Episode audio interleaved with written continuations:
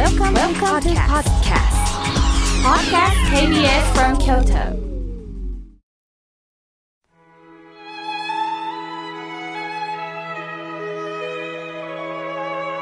改めまして、僧侶の河村明慶です。ここからは法話をお届けいたします。今日のテーマは、生きることが苦しいと思ってる人へです。私たちは失敗したり、自分の思う通りにならないと、生きていて何の意味があるのか、なぜ私だけがこんな目に遭わないといけないのか、と悩んでしまいます。まさにその苦しさの中で、この番組を聞いてくださってる方もおられるのではないでしょうか。苦しいことが続くと、いっそのことをもう消えたい、もっと楽になりたい。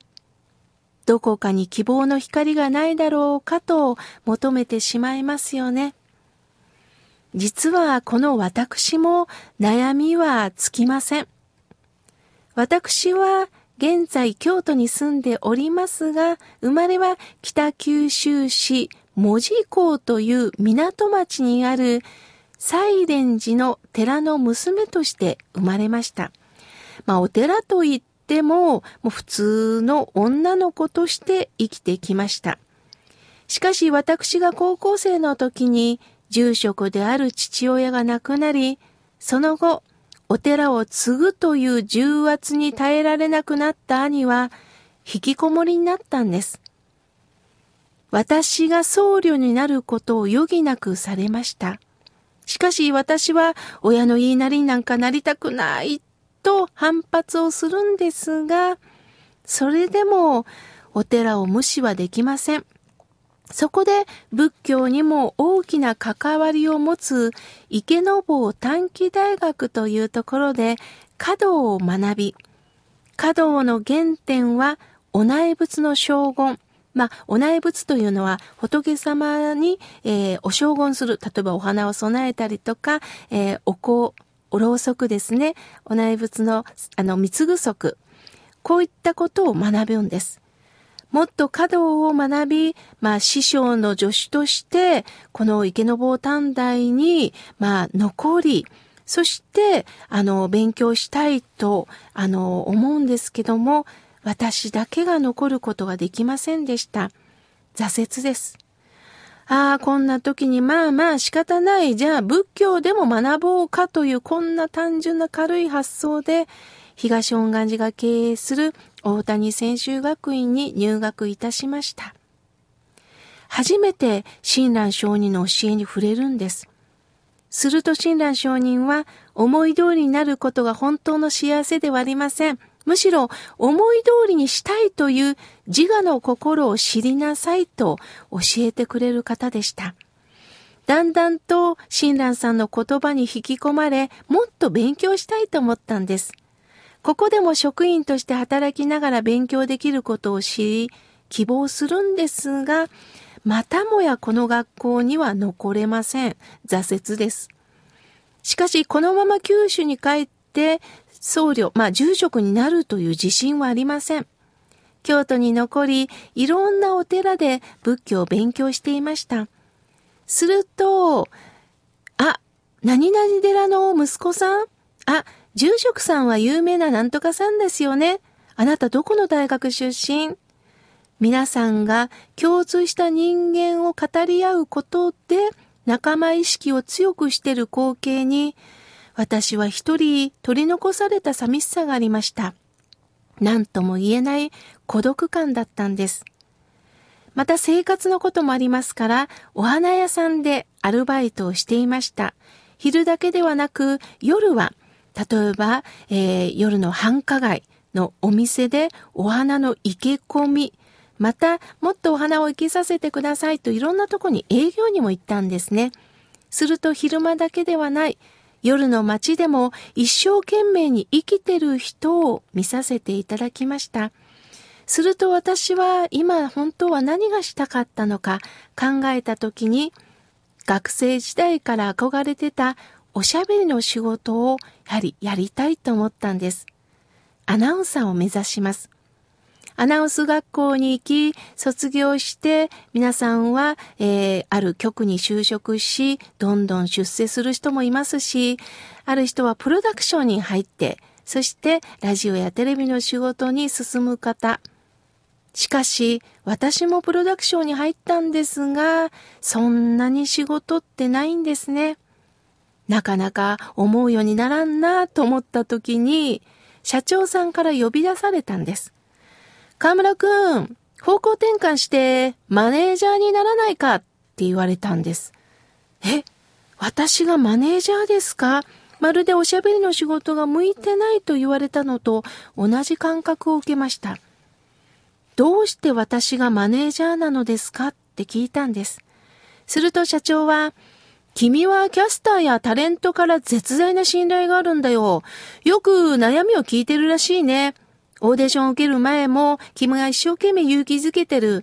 仕事で失敗したら君はなんかあの、仏教の言葉かなんかをこう引用して、彼、彼女らに伝えてるらしいね。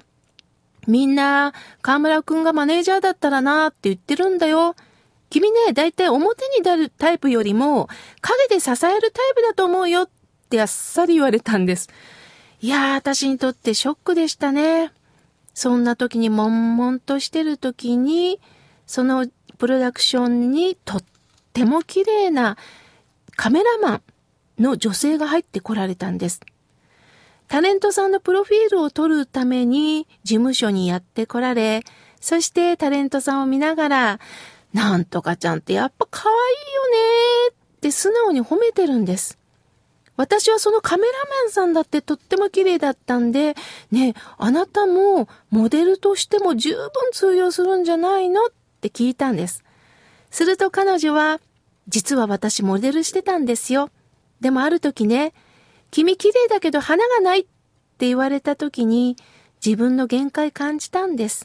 花って作れないでしょそこで35歳になった時に逆になかなか光り輝けない人をこのカメラで輝かせてみせるって思ってね、カメラの勉強したんですよ。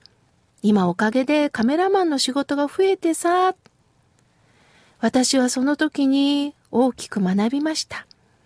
何もできない、何もない。本当にそうでしょうかほんの一部分だけを見てはないでしょうか私は何も恵まれてない。そんな時、忘れたくてお酒を飲んで紛らわす。何かの問題にぶち当たれば苦しいよと他のものを求める。すると人間らしさである思い悩む、考えるということを奪い取ってしまうんです。悩むとことってとっても大切なことなんです。単二章というお書物に念仏には麦をもって義とすという言葉があります。麦の無というのはね、ないと書いて無。麦の義は正義の義と書いて麦と言います。義は計算し嫌な方だけをバサーッと切り落とすという意味があるんです。こんなつまらない、こんなことって何の値打ちもない。自分が世間のレールに乗ってないと私はダメなんだと焦点を当てられてる私、光り輝く私が幸せだと人間思ってしまいます。できるとかできないとか、あなたは光り輝いてるとかそうじゃない。そんな計算をして生きることをやめませんかって指南書におっしゃるんです。例えば、ああ、綺麗だな、このお花と思いますが、この花を咲かせるのは、まだまだ何も誰からも注目されてない枝だけの時もあります。バラの花は綺麗だなぁとバラの花びらだけを見るんですが、バラにはトゲがあります。するとバラはこのトゲがなければもっといいのにと嘆き悲しんでも、バラはトゲがあってのバラなんです。それを引き受けて色とりどりの花を咲かせます。私にも魅力のある私もあるけど、どうしようもない私もあるんです。自分が自分でダメだと自分を戦わせることではなくって、そうやそうや、これが私なんだ。今の現状が事実として、そしてあとは、なんとかなると力を抜いて生きていく。この力が抜けた状態、手と手を合わせ、あとは頭を下げる。これがお念仏をいただくということです。私は大阪のプロダクションにいたんですが、そこから九州に帰り、そして引きこもりになった兄と向き合い、本当のお寺とは何というテーマを逆にいただいたんです。思い通りにならないからこそ、そこで気づかせていただき、僧侶のご縁をいただいたんです。僧侶でもなろうかと思ったことが逆に僧侶にならせていただいて、いろんな出会いをいただいた、そんな気持ちになっています。不思議ですよね。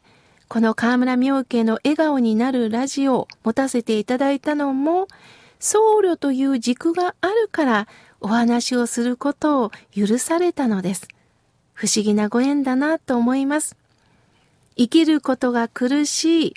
それは自分の人生を複雑化してるのかもしれません。苦しい苦しいではなくって、どうかもっと視野を広げましょう。今、私にできることって一体何だろう今目の前のことを手で掴むんではなくって、上からポトポトと落ちてることを手のひらを上に上げて、今のご縁をいただき、そして生かしていきましょう。いいことだけを生かすんではなくって、その苦しみもエネルギーに変えていきませんか？必ず、なんとかなっていきますから。